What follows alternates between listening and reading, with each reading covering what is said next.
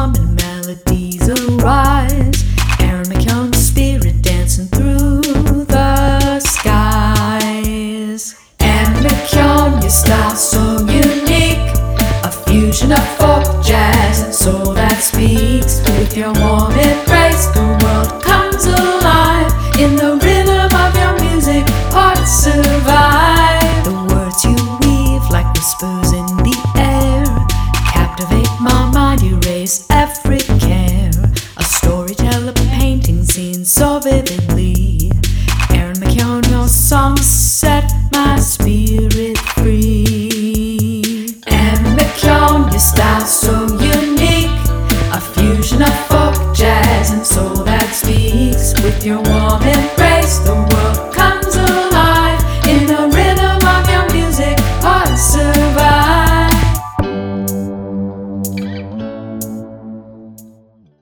Today's audio is brought to you by ChatGPT and the rain falling on my studio roof. Just for kicks, I asked the now very popular, much written about artificial intelligence powered chatbot to write me an Erin McKeown song. The results of that query are the lyrics you just heard. But there's more to the story than just the party trick of weird bad lyrics. Let's dig in.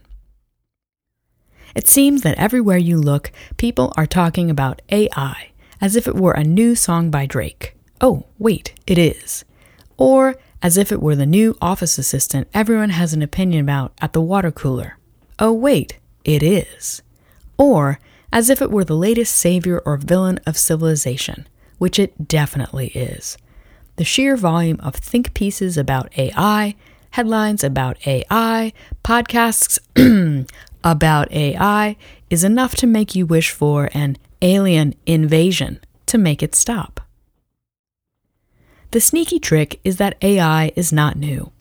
We've been living with versions of it in our email programs, ad servers, music algorithms, and much, much more for at least a decade. It's just now that it's gotten accessible, in vogue, and visible, like a fungus that's been growing unseen below the forest floor and suddenly seems everywhere after an impetuous rainstorm. As a quick reminder, here's how AI works. An AI program is given access to the internet with the instruction to scrape, essentially to copy and categorize all available information. Within this vast data set and categories, it looks for patterns and commonalities. When directed via a prompt or search term, the user then rates the quality of the result.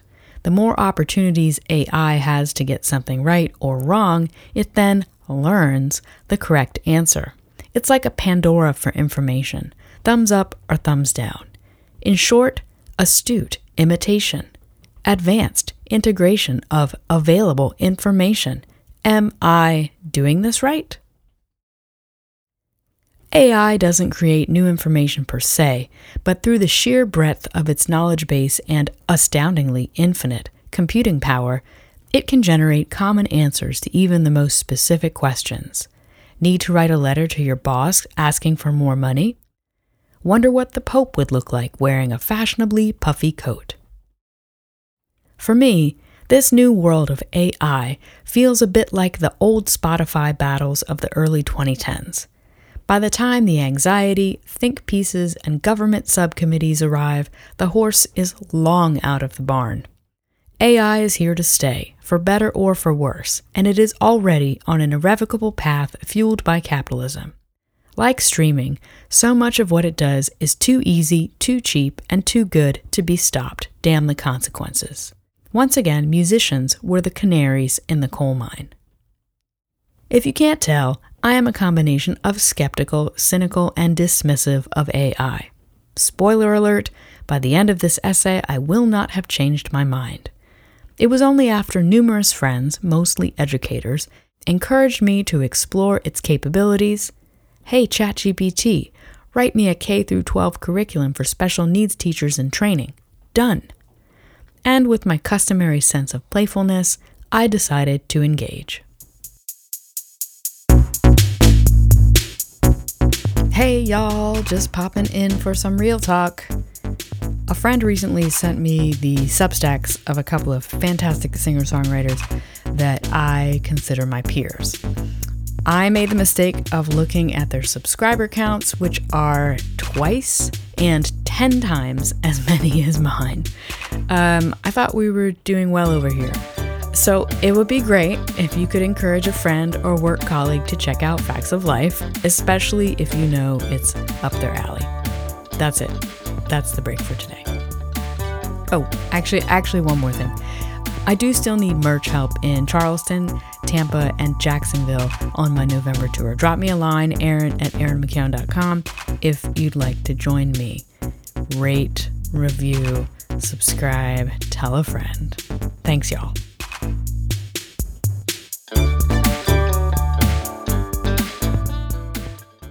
I have never considered myself famous enough to be imitated, but I suppose if you've been on the internet long enough, then there is grist for the mill.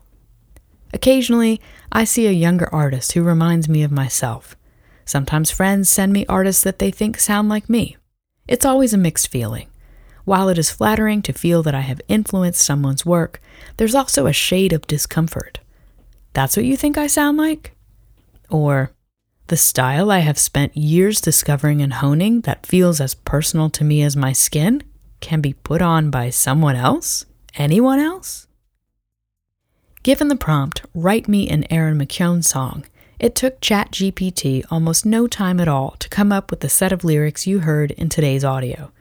In fact, I prompted it three times and it came up with three entirely different sets of lyrics. I chose to use the first set of lyrics exactly as is, but highlights of the others include the following. With every strum of her guitar, Erin's words heal every scar. In her music, I find solace deep, a refuge where my heart can weep.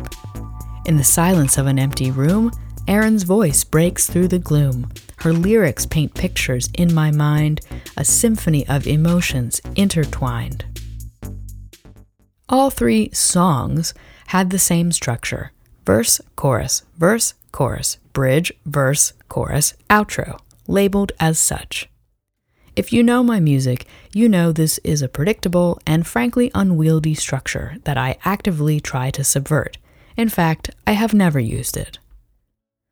Likewise, all three songs used an AABB rhyme scheme with irregular line lengths. If you know my music, you know that I have never used this rhyme scheme ever.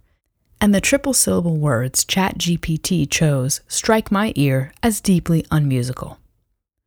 On a positive note, all three songs seem to describe a person and music who is uplifting, bright, and inspiring. I'll take that. So, given the instruction, write me an Erin McKeown song, ChatGPT interpreted that as write a set of words that resemble a song describing how the concept of Erin McKeown makes a first person pronoun feel.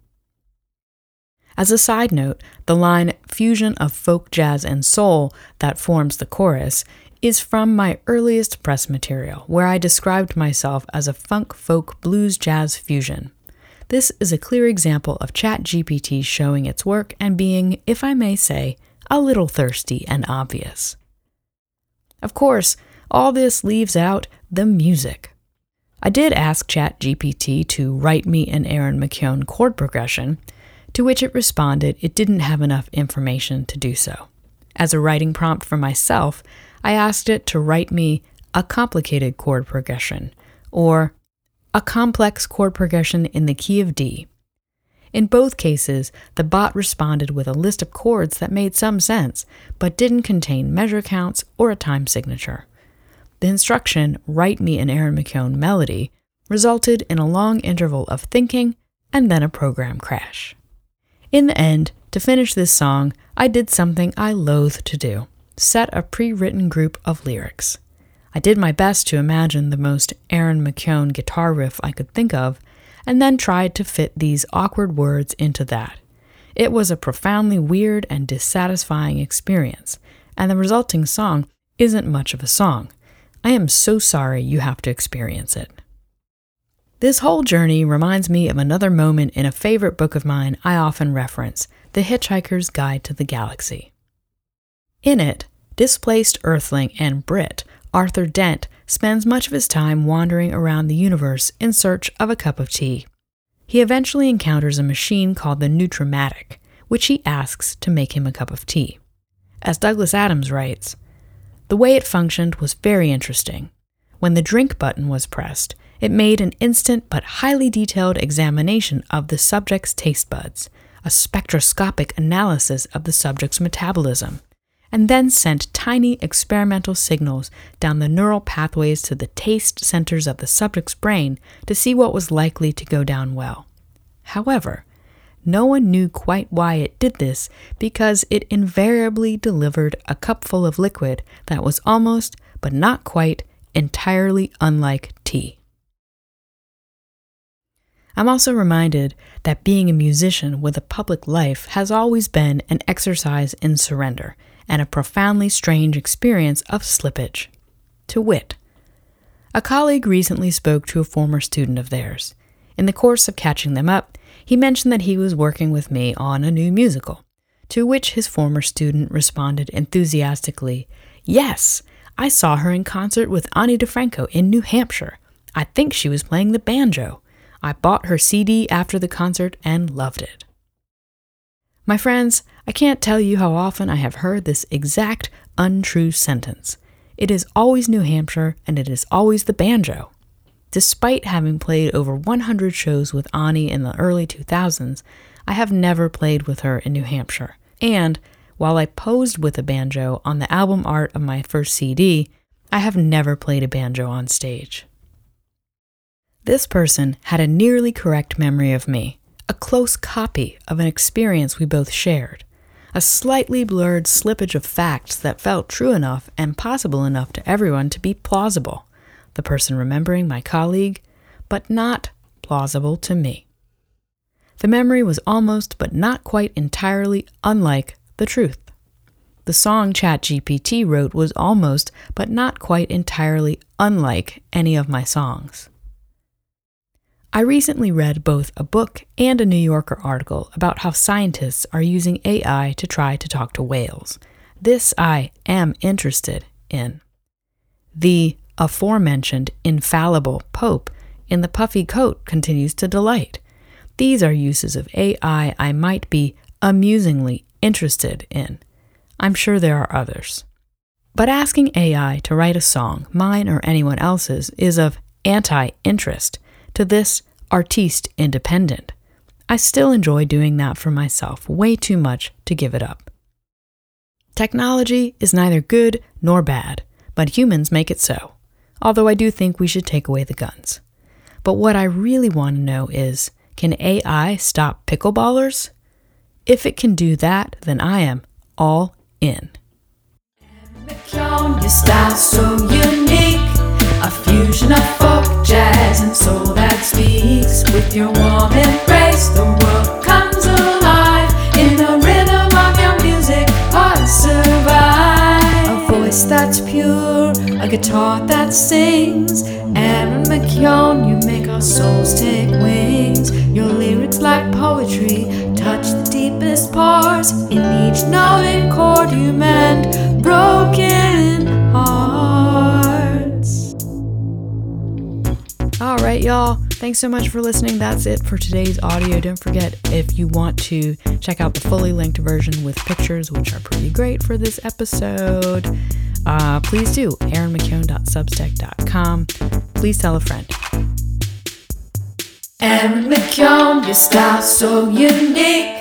A fusion of folk, jazz, and soul that speaks. With your warm embrace, the world comes alive in the rhythm So let the sun shine on my weary soul, erasing shadows, making me whole. Every step, I'll find my way in. Erin McKeown's songs I'll stay. Let the melodies linger in our souls and reside. Erin McKeown, your legacy won't subside. With gratitude, we sing forever in your debt for the music you create.